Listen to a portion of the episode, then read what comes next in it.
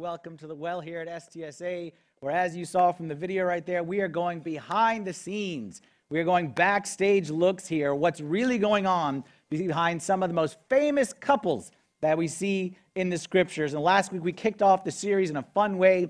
We looked at Jacob and Leah and Rachel, and we saw how that little love triangle worked out. And we saw that someone who was a great man, a great saint, a father of nations, man chosen by God, had some concerns right there and some issues in the beginning of his marriage. All right, and really the problems in his marriage started from before marriage, because if you remember last week, we talked about Jacob's problem was that Jacob fell in love with being in love. And when you fall in love with being in love, it's inevitable that problems are going to happen. When anything becomes higher than God, there's a word for that in the Old Testament, it's called idolatry. That's what we saw with Jacob. He made marriage his idol. Number one, I fell in love with this girl. I don't even know her name, but she's the answer to all my problems. And the inevitable result when that happens to you is problems. That's why we saw the solution last, last week is that Jesus must be one. Everything else must be number two, including your spouse. Now, last week we looked at a good man who made some mistakes, Jacob. Today, we're going to look at a bad man who makes horrible mistakes and is even more bad or worse wife and see the problems that they cause. You see, last week we looked at somebody good, how they made mistakes. We can kind of learn from them. Today, we're going to hold up probably the most wicked and evil couple in the Bible. Okay, a man who is wicked, he's a coward, he's a bad, bad man. Like he's a guy that gives Judas a run for his money on the top 10 list of people you don't want to be playing the part of in the, in the school play. The only thing worse than this man was his wicked wife. And his wicked wife, even her name today, people who don't know her story in the Bible, her name, you just say her name, you hear it a lot in the music, especially the rap music that the kids listen to these days. Her very name means an evil, scheming, plotting, deceiving woman. And the name of that couple is Ahab and Jezebel. And We'll read just one verse to introduce their story. Ahab and Jezebel, this is what the scripture says in 1 Kings 21 25. There was never anyone like Ahab Never anyone like him, but not necessarily in a good way. Never anyone like Ahab who sold himself to do evil in the eyes of the Lord, urged on by Jezebel, his wife. No one like Ahab ever, but not in the way that you may be thinking. No one more evil than him. And this is the only king, the only king that we actually hear his wife's name. And the reason we hear his wife's name, the scripture doesn't do anything for no reason. All the other kings, this guy was bad, this guy messed up, this guy this. This guy was bad, and his wife was part of the problem too. And it's very rare to see that, so you know there's something going on right here. Let's take a step back. Let's get the context of the story before we delve into what's going on here with Ahab and Jezebel. Ahab was the seventh king of the nation of Israel. By this time, the nation of Israel had divided into two parts, northern kingdom and the southern kingdom. So Ahab was the seventh one who ruled in the northern kingdom. He was king for 20 years. And if you just kind of looked on the surface, Ahab was actually a pretty good king. Like military wise, political wise, Ahab was a good, strong leader who did good stuff for the nation. The problem is, is that even though he had great potential to be a true leader, a great man of God, he was not a leader in his home. And in his home, he gave up the leadership to his wife. And his wife was no good. And his wife, okay, so all throughout Israel's history, they worshiped other gods, and that was bad. Okay, they worshiped these other gods, and they were bad, and they should never do that. Jezebel, when she came in, she brought in the worship of a new god who was the worst of them all. And his name was Baal, B A A L. And Baal was the god I'll just tell you what he's the God of, and you can kind of see why he was probably the worst one. He was the God of fertility. So the worship of Baal was the worst of all the foul worship and the idol worship in all of Israel's history. Who brought it in? This lady named Jezebel and her husband, who was supposed to be the leader of that household, instead of squashing it and stopping it there and helping Israel to turn around to where they belong, let his wife take control and the end result was the country went down the toilet. And this dynamic, okay, that we're going to read about Ahab and Jezebel. I'm not saying every marriage is like this, but I'm saying it's a very common dynamic that we see today, that I see today, and we want to address it here from a biblical perspective, and that is the dynamic of the passive husband and the controlling wife. And I can see all the ladies getting their pens ready to throw at me. All right, hold your horses. Give me a half hour, give me 30 minutes, okay, before you judge me as old fashioned or outdated or I don't know what I'm talking about or show, just give me 30 minutes, okay, to make the case of why the passive husband, coupled with the controlling wife, especially, is going to lead to problems and is against the plan of God. Now, assuming that we are all in a neutral state of mind right now, no one wants to kill me yet. Ladies, ever struggle with the need to control? The laughter says it all, okay? Ever feel like, you know, you just wish that he would just listen to what you said and just kind of, or that the kids would just, or that ever feel like you just need to just, I just need to control something. I just need to put something together and fix something to make it right. Ever feel that need to control, that urge to control? I think from the very, very, very beginning, you look back to Adam and Eve. First thing, first mistake Eve made, what she want to do? Adam, eat this. Just come on, come on. I told you to eat this. Put that donut down, eat this apple. I told you this was good for you. And that caused all the problems in the world because she tried to control the situation. I'm just joking. We're going to have some fun here today, because everybody relax, all right? Men, on the other hand, don't necessarily struggle with the control thing too much. In fact, they need to struggle a little bit more sometimes with the control thing. Men have no problem to be hands off. Men have no problem to be laid back and to take a passive approach on many things in life, especially when they see that their wife is on the controlling end. Now, this when I talk about this dynamic, realize this that some of the most passive men at home are some of the most take charge men at work. And they're very high initiative everywhere outside of the home. So that tells you right there there's something going on that needs to be addressed. It's not his nature, but something's going on and there's a dynamic. We're going to talk about that. One time I was talking about this subject of the, the, the controlling wife and the passive husband. I was talking about this, and I said, you know, hey, in the crowd, you know, crowd participation. Any of the ladies who ever feel the need to control, raise your hand. And several ladies raised their hand, okay? Then I said, any husbands out there, okay? Then you feel like, you know, you're a passive husband. And a few raised their hands, okay? And I saw one lady take her husband, raise his hand for him. Illustrating my point right there on the spot.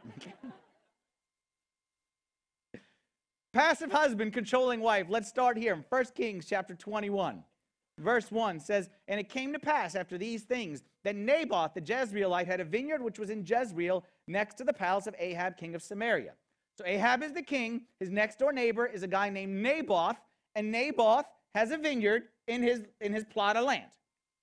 Verse 2 Ahab said to Naboth, Let me have your vineyard to use for a vegetable garden, since it is close to my palace.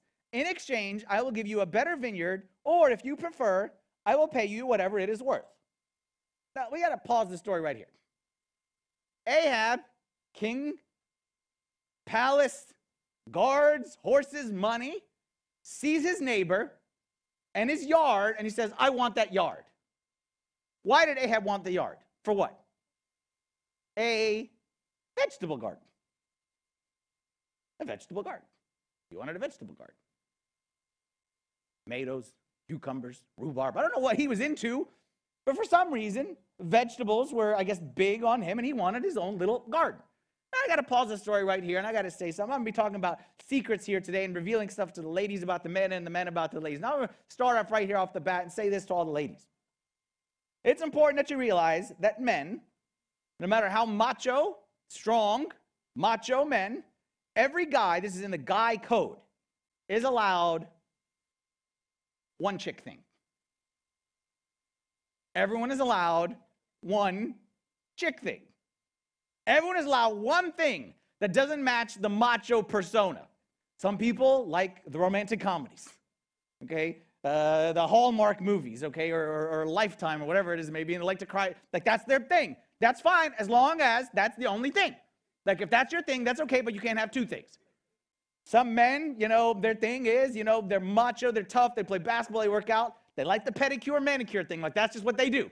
Okay? That's their thing, and it's okay as long as you only have one thing.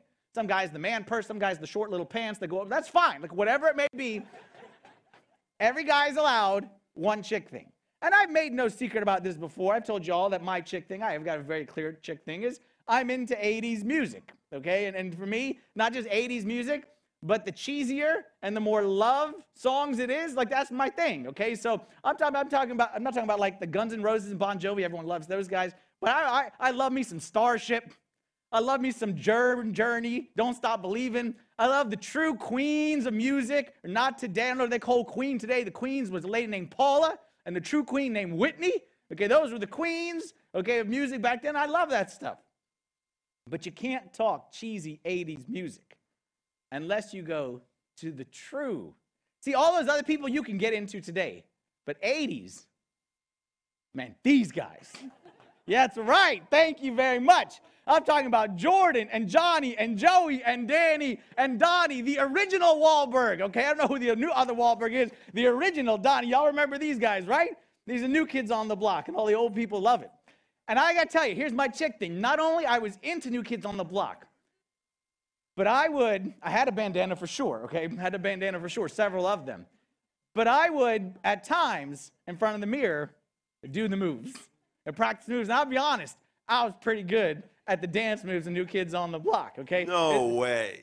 What? Who's that? No way. You didn't. Seven hours of practice for that 10 seconds right there. Seven hours right there. And you can imagine if I didn't have a herniated disc, what I'd be doing right here on the floor right now, right? For those who are just going to be watching this on the recording, okay? Because that part we don't record that part right there, okay? We have first of all, there's copyright issues and there's other issues going on why we wouldn't want to record that. For those who are just watching on the recording and that part got blacked out, you missed it, okay? You missed it. You don't want to miss the well in person because this today was the day that it all came out. All right. Let's go back to Ahab with his vegetable garden right here. He loves, that's his thing, his vegetable garden. Ask the guy, I want your land so I can have it. Naboth responds, verse 3. But Naboth replied, The Lord forbid that I should give you the inheritance of my ancestors. So Naboth basically said what there in that verse? No. And why did he say no? Well, first of all, he may have really loved his land, but also in negotiation, if the king who has a palace comes and says, Give me that, like you're going to try to jack up the price because you know he's got the resources. So this is just a negotiation. The guy says no. Look how the king responds. So Ahab went home, sullen and angry, because Naboth the Jezreelite had said, I will not give you the inheritance of my ancestors. So he lay on his bed, sulking and refused to eat. I beg your pardon? Uh, uh, Ahab, king of Israel, he went in the negotiation. I want this land. No. And what did Ahab do? He went home to his room. He closed the door and he sat in his bed. And that guy not going to give me my vegetable garden. What happened to you, Mr. Ahab? Like you, you, you, you got, that's it. You're just gonna go, you, I take my ball and go home and close the door, and I don't want to see anybody. I'm not gonna eat, I'm not gonna do anything today, I'm not gonna, ah. Look at those little temper tantrum right here. Before we go continue the story, ladies, again, I'm giving secrets here today. Ladies, did you know that the stronger the man on the outside, oftentimes the weaker he is on the inside? And men have a tendency, have a tendency, not all, I'm not saying all guys do this, but I'm saying have a tendency that we fight against that when we feel like we can't win at something, that we don't measure up to something, that we're not good enough at something, we have a tendency to want to take our ball and go home. We have a tendency to say, you know what, this is hard, this is difficult, I quit, I don't measure up, take my ball and go home. But luckily for Ahab, he's got a supporting wife. And his wife enters the story, and a Naboth, or sorry, not Naboth, Ahab comes home sulking. Let's see what his loving, supportive, caring, encouraging wife says to him in the next verse. Verse 5. His wife Jezebel came in and asked him, Why are you so sullen? Why won't you eat? He answered her, Because I said to Naboth the Jezreelite, Sell me your vineyard, or if you prefer, I will give you another vineyard's place. And he said to me, I will not give you my vineyard. And Jezebel, his wife, said, Is this how you act as king over Israel? You can hear the disdain in her voice the, the what are you, a putz? What are you, a, a wimp? Is this how you act as king over Israel? Get up and eat. Cheer up. Like, I'm going to make you cheer up. Like, if you don't cheer up, I'm going to put a smile on your face for you. I'll get you the vineyard of Naboth the Jezreelite. One of the reasons, I believe, and I know right off the bat, a lot of people are going to throw, want to throw stuff at me, but you gave me, you promised me, I did the dance, you got to give it to me for a little bit, you got to give me a break. One of the reasons that God created women, it said in the book of Genesis that God created woman as Adam as his helper. And I know a lot of people don't like that word helper. Okay, and you want to throw stuff at me? I didn't come up with the word helper. Okay, God did. So if you got a problem, you got a problem with God. And maybe there's a misunderstanding of what the word helper means. What I think the word helper means, it means that man by himself was not complete. The world was good, the garden was good, everything was good, but it was not good that man was alone. So, so God created for man a helper, someone to complete him, someone to be there for him. Why? Because he knew that man by himself couldn't get the job done. And that's not to say women by herself get the job done. It was saying that man by himself and woman by, could not get the job done. God knew that man by himself would lose his keys all the time. He needed the woman around to help. Like he, he, he would never match anything. Okay, he would he may not bathe for all we know, whatever it may be. But he also knew that man by himself would get discouraged. He knew that man by himself would feel down. He knew that man by himself would feel like comparing to all the other men, I don't measure up. I don't compare. And God knew that man needed a helper to pick him up and to lift him up and to encourage him and to support him. The word helper has gotten a bad rap. And anytime we disdain the role given by God, again, I'm not making it up. Like your problem is not with me, your problem is with Moses who wrote the book of Genesis. And Moses would say, That's not my problem either. God took it from God. So your problem, you go talk to Moses, okay, and you can get in line and talk to God after that if you got a problem with the word helper. The word helper is the word given to the Holy Spirit. Is he is our helper. That doesn't, it's not a degrading, it's not insulting. It's saying the completion of. That man by himself was incomplete, and God created woman to be his helper. It is sad to me that many today resist the role given to them by God man as the leader, woman as the helper. It is sad to me that people resist on both the men and women decide the role that God gave them because society or someone out there tells us that that's not the proper role. Well, let me tell you this. I'm telling you this because I love you. I'm not telling you this because I need anything from you. I'm telling you because I love you. The same people, I promise you in front of God, the same people who resist the God given roles and resist the roles that God ordained. Those are the same people who will tell you that marriage is not worth it and that marriage stinks. And they will tell you that marriage is not the greatest thing that God invented here. And I'm telling you, there's a, re- there's a correlation right there. Because when you throw out the rules that God created for it, then of course the thing isn't going to work right. Of course, it's going to be a distorted view of marriage. So the same people who tell you ignore these roles, the same people tell you that marriage isn't worth it. And I'm telling you, there's a correlation right there. And I believe marriage is worth it when we look at it from God's perspective and God tells us how it works, not we tell him how it works. So, we're going to talk to both the men and the women. Passive husband, controlling wife. Who should we start with? Okay, let's start with the ladies. Ladies first. I'm a gentleman, okay? Let's start with the ladies. Ladies, two things that you need to know about your husband. The two worst things that you can do as a helper, the two worst things that you can do and God's role for you. The two worst things that you can do are shown by Jezebel in this verse when she says, This is how you act as king over Israel. The first thing is a controlling wife belittles her husband. A controlling wife belittles her husband. Jezebel said, Is this how you act as king over Israel? In other words, what's wrong with you? Can't you do anything right? You're such a moron. Uh-uh, I, I got to fix your mess again? Sadly, the controlling wife thinks she's helping her husband, but all she's doing is tearing him down. She thinks she's doing good for herself or for her household or for him, but in, in, in the end, all she's doing is hurting him and hurting herself in the process. Ladies, you are very powerful. You may not be powerful with the muscles, but you're very powerful with the tongue. And you have the power in your tongue. You have the power to build or to tear. You have the power to frustrate or invigorate. You have the power to bring death or to bring life. You have that power. The man may have the power in the biceps, but you have a much stronger power with the power of the tongue.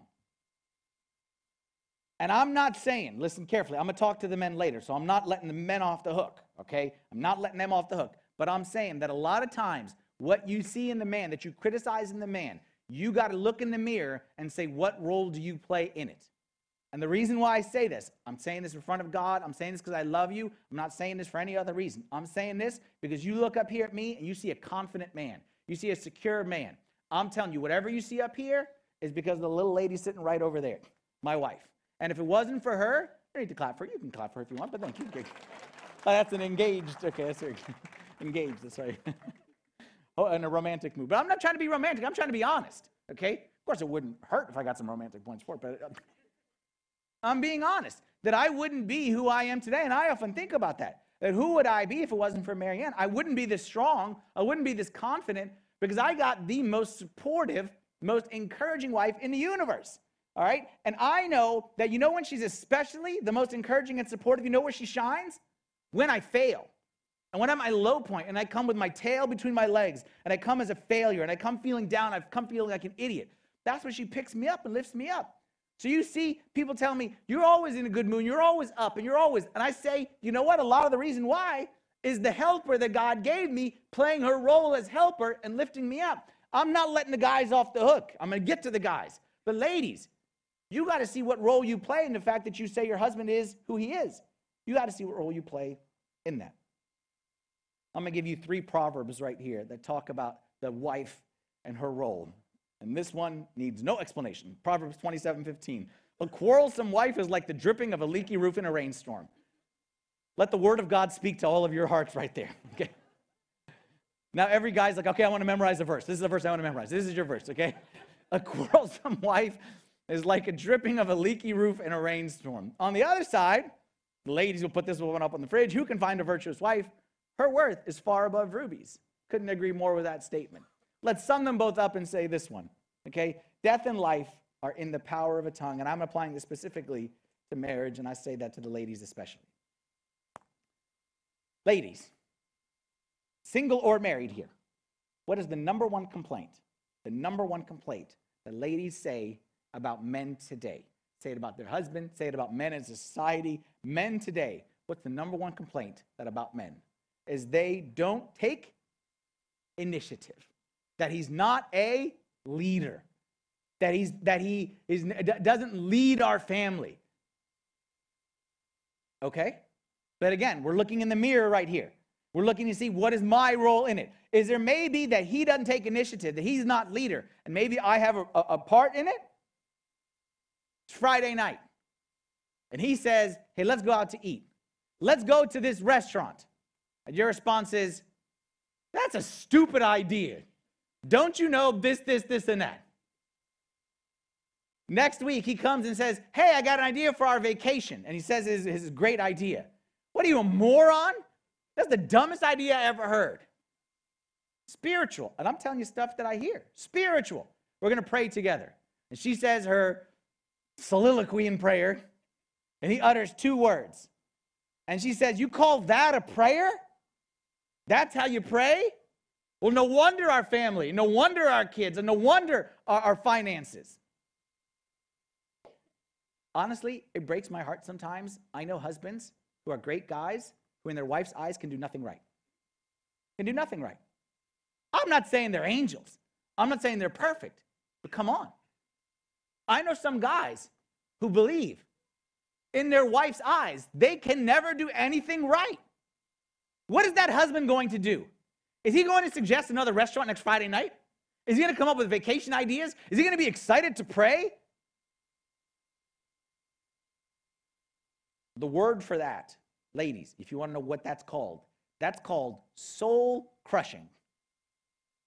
That's called any desire he had to take leadership, any desire he had or to take initiative, you crushed it by telling him what a moron he is every time he tries. That husband is going to do what Ahab did. He's going to take his ball and go home. I'm going to close the room and I'm just going to be passive. Ladies, to tell you another secret men, we're very simple. I'm not saying dumb, I'm saying simple. Okay, and I would argue that simple sometimes is better, but men are very simple. Men go where they feel good. So if a man feels good at home, feels like a success at home, he'll want to go home. But if a man feels like a failure at home and feels like I can't do anything right at home, he's not going to want to go home. It's not complicated, it's simple. If a man feels like I'm successful at work, everyone loves me, treats me with respect. I'm successful when I play uh, basketball with the boys, everyone treats me with respect. I'm a failure at home, I can't do anything right, no one respects me. That's a no brainer. That guy is not going to want to go home. That guy is going to spend more hours at work. He's going to hang out with the guys more often. He's going to do less at home. And you're going to say, doesn't take initiative and no leadership. Hey, we're going to look ourselves in the mirror here and say, what role do I play in this? I don't mean this in an insulting way. Guys, I'm not saying this. I'm not, I'm not trying to, I'm not putting guys, obviously, I'm a guy. I'm not putting guys down. You know dogs? You know how you treat a dog? A dog does something good, you scratch him behind the ear, you give him a smooch, you give him extra food in his plate. Ladies, it's that simple with the guys. he does something good, give him a scratch behind the ears, or maybe on the belly, give him a smooch, put a little extra fruit in his plate and you will see your guy doing tricks, I mean, responsibilities, taking initiative. because the principle in life, in this, in every aspect of life, this is in every aspect of life, what gets rewarded gets repeated. What gets rewarded gets repeated. Say it with me. What gets rewarded gets repeated. If you want an action repeated, reward it. If you reward it, it gets repeated. If you don't reward it, it doesn't get repeated. At work, at home, with your children, especially in marriage, what gets rewarded gets repeated. No guy ever left getting criticized, getting torn down, getting made to feel like a zero. No guy ever left one of those sessions and said, I want to take initiative in my home. I want to step up. No guy. So if that's your strategy, that's not a good strategy. Go with the reward strategy. That's number one, the belittling. The second thing that a controlling wife does is quick to take over. Quick to take over. And that's what Jezebel did. The guy came home, didn't get his veggie garden, and she said, Get out of the way. I'm going to handle this. Go to your room, play with your toys, okay? And I will be back and I will solve this problem. Think of it this way. Let's say you're getting in a car you and your spouse, you're to get into a car, you're to drive on your vacation, wherever it is you're to go. The car has two seats. There is a, go for your side, a responsible seat and a fun seat. The responsible seat, the one with the steering wheel, has to be responsible at all times, has to be checking around, has to know where he's going, has to watch the speed limit, has to check the GPS, that seat has to be responsible at all times. The fun seat, what's their responsibility? Turn it up! Kick back! It's hot in here, it's cold in here. Turn it up! There's one seat of responsibility and one seat of fun. Ladies, the problem in many marriages today is you jump in the responsible seat every chance you get. And as much as you jump in that seat, you're telling your husband, sit in the fun seat. And all he thinks his job is to say is, turn it up. And by doing so, you train your husband not to take responsibility. Now, I, I me kind of step back here. I realize that what I'm saying here isn't easy. I know some ladies, your husbands are, are, are really passive and, and they are irresponsible. And, and if you don't take charge, like you're not going to eat that week. Like I get that. But what I'm saying is, is if you constantly, constantly jump in this seat, if you constantly do it every chance you get, I realize sometimes you got to take charge. But if constantly you jump in that seat, you are training him to never step up. I'll give you an example. And these are real examples. Okay, I switched some of them, and obviously not going to say names, but these are real examples, especially the third one I'm about to say is a verbatim example. He gets the kids dressed for church on Sunday. They come down. He's a dad.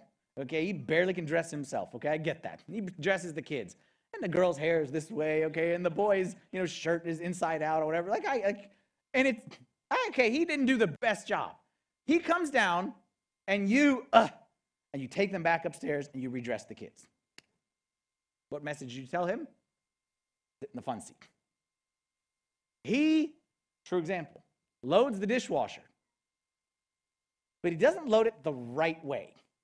Like, you know how they all have to face a certain way, and the big ones go there, and then the little ones go there, whatever it may be. I don't know how these things work, but he doesn't load it the right way. And he's so proud of himself, and he pulls out the dishwasher to show you when you came home late from work, like, look at me, I did the dishwasher. And you take them all out and put them back in the right way. You told him, stick with the radio. True example. True example. A guy vacuumed his house, which most ladies, especially in my house, like if a guy vacuums his house, like miracle uh, today happened in this house. Like some ladies would drop to their knees and not believe the miracle that just took place, that the man vacuumed. True story. The lines weren't all he crisscrossed or circles or I don't know what he did. He made perpendicular, like that lady wanted to come in and she wanted like a super highway, like she wanted just the line straight. So what did she tell him? Stick with the radio seat. I know it's not easy. And I know I'm making joke of it, and I know make light of it. And I realize that some of you got some serious issues, and I realize a lot of ladies struggle with this. All I'm saying is this is you can change. You can force your husband in the short term to do what you want him to do by taking over. Like you can force it, but you are hurting it in the long run. That ultimately you are hurting his long-term motivation to ever step up and take the lead because you always jump into that seat. And I believe, I truly believe that you can force, you can take control, but your much, much, much better bet is to take a step back, play the long term game, and trust in God above. I show you a great verse, ladies. I show you a great, great, great verse for you. Psalm 68, verse 5. And I realize literally it may not apply, but I, I realize that, that sometimes, like emotionally, it does apply. Fa- he is the father of the fatherless. He's the defender of the widows, is God in his holy habitation. I realize that you're not a widow, that your husband is alive, but in some ways you are kind of like a single mom. And in some ways you are kind of a widow. You're kind of by yourself. And I get that, and that's hard, and it's easy just to throw darts, and I get that. But what I'm saying is, trust ultimately in God to do a work in your husband. Trust that, that God who ordained him and put him in that position to drive and take leadership. Trust that if you step back and you lift your arms up to God Almighty, who is the Father of the fatherless and the hope of the hopeless and the defender of the widows, the trust that He can do a long term thing in your husband that you can never do by forcing it in the short term. That's for the ladies. Controlling wife. Belittles, quick to take control. Now let's turn to the men. Oh, sorry, it's running late. No time. Keep up the good work, guys. Okay, let's. nah, nah, nah, I'm just joking. I'm just joking. I'm just joking. Gentlemen, maybe the reason that your wife is struggling with what I'm saying, maybe the reason that she always quick to take control, maybe the reason that she's seething right now as I'm telling her to let you drive, maybe you have something to do with that. And maybe you need to help her let go of control by taking initiative and fulfilling your God given role. Your God given role. Not your me given role, your God given role. And your God given role from the start of Scripture to the end of Scripture is this a passive husband rejects his God given call to lead with humility. To lead with humility. Not just lead, not just humility, because humility can be the passive, lead can be the aggressive. Lead with humility. Let's start with the lead part. Passivity is unacceptable. Gentlemen, it is unacceptable. The state of men today is unacceptable. And I'm just saying that in a general way. And I'm not saying you're unacceptable, but I'm saying it is unacceptable that we as men have abdicated, big word, have abdicated our role, our calling to lead, have just kind of let it go and said, you know what? What it is, it is what it is, and we've just kind of sat back on the sidelines. We sit on the bench, drink our punch, watch our TV, and we have checked out from the God given role that He has assigned to us in our family and in society. God has hardwired it in men. I truly believe this. In every single man, God has hardwired it in you to lead. God has hardwired it in you not to sit on the bench. Just like you don't need you don't need to teach it to men. You don't need to teach a lion how to hunt. You need to teach a fish how to swim. You don't need to oh, teach a wife how to net to, to nicely express. Not, I'm just joking with you. I'm just joking with you. Just joking. Just joking. Okay, that one didn't get as many laughs. Let's move right on. Okay. You don't need to teach a man how to lead. All we need to do, gentlemen, we don't need to be taught. We don't need to take a class. We need to read a book. We just need to step into it. We just need to step into the role that God has laid out in front of us and be willing to do things that may be difficult, but step into it. But we have to understand what it is. We're going to go to a passage now from Mark chapter 10. One time, Jesus is talking to his disciples. Two of them on the road were chatting together, and they were saying about what, how great it would be if I'm in charge. No, I'm going to be in charge. No, Jesus likes me the best. No, Jesus likes me the best. Jesus responds to them this way He says, You know that those who are considered rulers over the Gentiles lord it over them, and their great ones exercise authority over them. Yet it shall not be so among you. It shall not be so among you. But whoever desires to become great among you shall be your servant. And whoever of you desires to be first shall be slave of all. For even the Son of Man did not come to be served, but to serve, and to give his life as a ransom for many. You know why a lot of ladies hate me talking about men as leaders? You know why there's a lot of talk out there, and forgive me, I'm not up to date, but I, I know enough to know that there's a lot of talk about what it means to be a man and masculinity these days. You know why there's a lot of talk out there about that? You know why your wife cringes when I say what I'm saying? Maybe it's because the way that we exercise leadership. And maybe it's because of the abuse that they have seen in men taking leadership. Leadership is never meant to be selfish. Jesus made it very clear that I am to take leadership in my home, not for my own sake, not for my own self interest, not so that I can have what I want, but I am to take leadership for the sake of every single other person in that house. I am to make decisions not based on what is good for me, but me as the fourth priority in my house. Actually, fifth, God one, and then everybody else two, and then me way at the bottom. That's what true leadership is, is a man who makes decisions not based on what he wants, but he's strong for the sake of those who are weak. He is selfless for the sake of those who are underneath him or in his care or in his charge. And that's what the world is missing today. And I promise you, if we men, if we walk out of here and say, we are leaders, and we are going to lead it like Jesus led, we are not coming to be served, but to serve. If that's the kind of leadership, nobody will complain about your leadership. If your leadership is truly selfless, no one will say, Why do you think you're the leader? And why does God say this? And why do I have to submit? And why that He said, No one will say that if we lead the way Jesus led. And we need to be better at that, gentlemen. And specifically, I got three here for you, make it practical for you. Guys, we need to lead in three ways. We were called to be providers, protectors, and pastors. Providers, protectors, and pastors.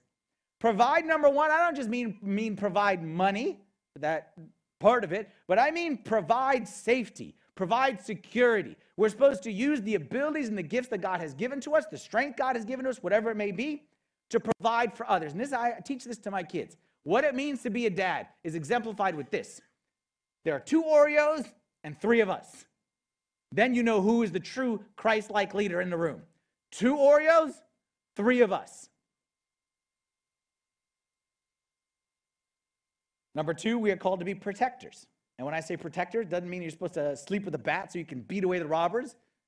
I don't mean just protect their bodies and protect her body. I mean protect her heart and take care of them emotionally and provide the safety and security that they long for. Gentlemen, let your wives know that you love them. Let them know that you cherish them. Let them know, like I did, like a fool right now, that I can't be who I am without them, without her. Let them know these things. I heard a guy one time said, lady complaining. The guy never says he loves me. The guy never says he loves me, never says he loves me. And the guy said, Yes, I did. I told you at the beginning of our marriage, I love you. If anything changes, I'll let you know. Guys, it's our job to make them feel loved. It's our job, not sorry to make them feel loved, to let them know they're loved. It's our job to provide that emotional security that they long for and cherish, that we may not get it. Why do they need to hear it again that they're loved? Why do they need, like that we may not get it, but we need to provide it and we need to protect them emotionally. Same with our children. Okay, our children need to know that we're there for them emotionally. that We're not monsters. We're going to judge them or throw them out. They need to know that there's safety in this household. That's our leadership men. And lastly, we're pastors. When I say pastor, I don't mean you need to prayer meetings for hours and, and, and lead a two hour Bible study in the book of Revelation. I'm not what I'm talking about. What I'm saying is you're a shepherd. That's what a pastor is. You're a guide. You're supposed to take care of the sheep.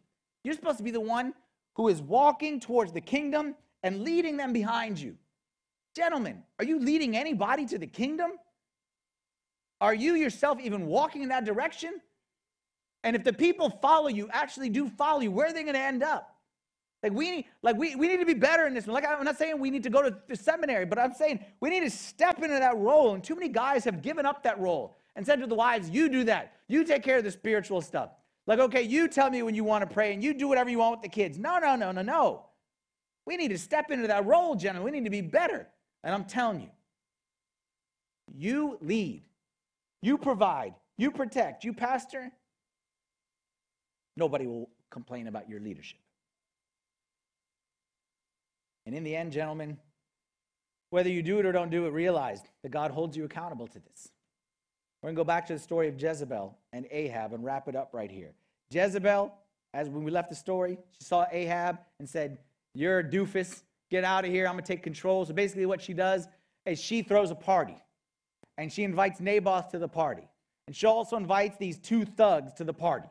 And the two thugs conspire together. She tells them, I'll give you money. This is what you do.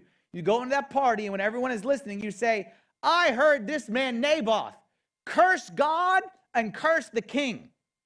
You accuse him of that, and the other one verifies it. Now you've got two witnesses. And they do that in the party. There's an uproar. They take Naboth out back, they stone him to death. So basically, she murders him.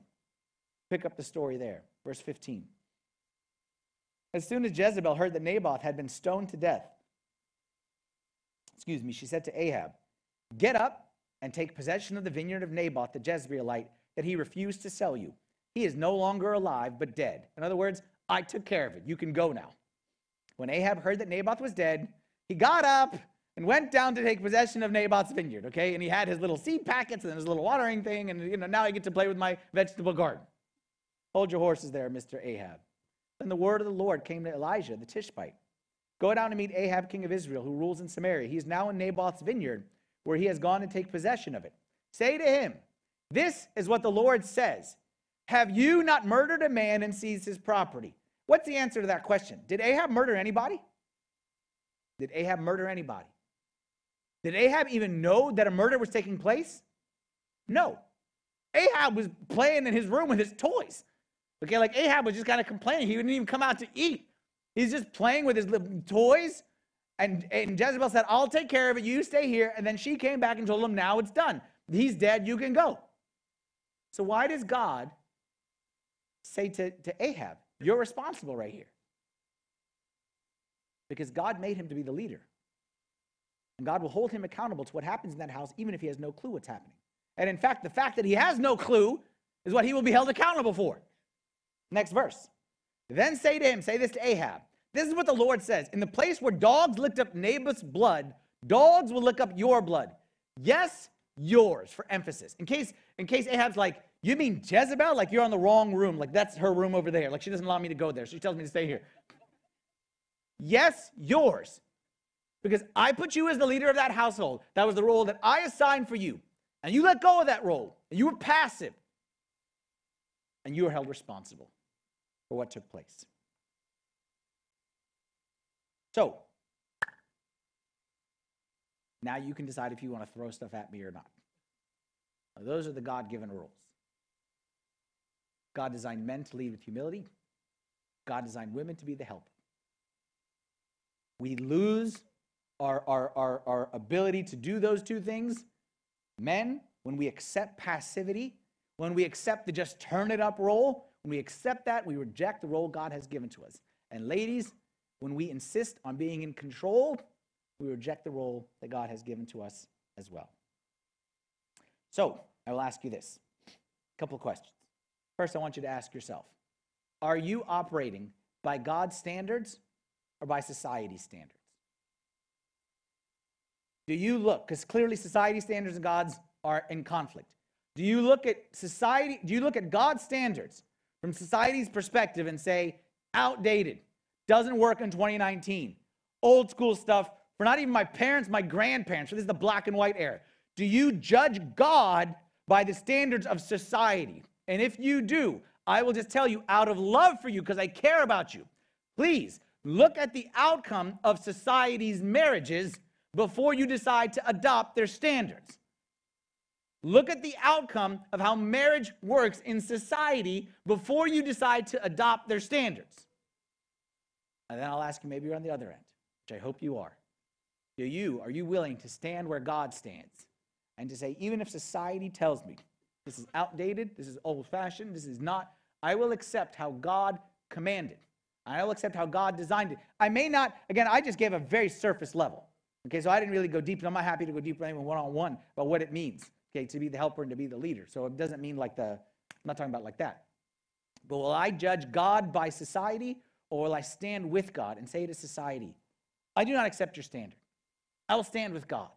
And I will stand with the way that God designed marriage. And I will trust the results. Like I'll go with God and accept whatever the results. Which one is you? If you choose the latter, which I hope you do, ask yourself where you've fallen short. Ladies, where have you fallen short? In your role? Where is it that you are controlling? Where is it that you are belittling? Where is it that you are always stepping up quick to take control and not letting your husband play the role that God designed for him to play? And men, where is it that you have let go? Where is it that you are just sitting back and passive?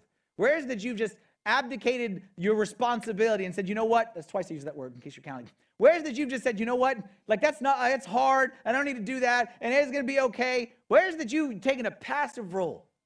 And I'm telling you, maybe you never heard this in a while, but I'm telling you to all the men in the room, I believe in you. I believe you're better than that. I believe that we're better than that. I believe that our wives, our children, our society needs us to be better, needs us to step into the role that God has laid out. You don't need training. You don't need me. All, maybe all you need, maybe all you need is somebody to tell you, I believe you can do it. And I'm telling you, I can believe you can do it. You'll probably make mistakes, but you can do it. You can be that man because that's what God put inside you. Leave you with a passage from Ephesians chapter 5 where St. Paul talks to the wives and talks to the husbands. And you see clearly, short passage to the wives gives a lot more to the husbands. All right, he says, Wives, submit to your own husbands, as to the Lord. For the husband is head of the wife, as also Christ is the head of the church. What he's saying in a perfect world, the wife submits to the husband, the husband submits to God in a perfect world. And I'm telling you, a true man who leads with humility, who is submitted to God, any woman, a godly woman, would love to submit to that kind of husband. I promise you. Okay, I promise you. If you are if you are doing that role, the wives would love that. Husbands, love your wives just as Christ loved the church and gave himself for her. See the selflessness, the humility, that he might sanctify and cleanse her with the washing of water by the word, that he might present her to himself a glorious church not having spot or wrinkle or any such thing, but that she should be holy and without blemish. Never in there did it say anything about selfish. Never did it say anything there about power. It talked about selfless and humble. And my prayer for you today is that we would adopt the standards that God has laid in place and we would step into the roles that God has designed for us. And then I trust that God Almighty, who gave us the design, will reward us with the kind of marriage that we're all looking for. Let's stand up and say a prayer.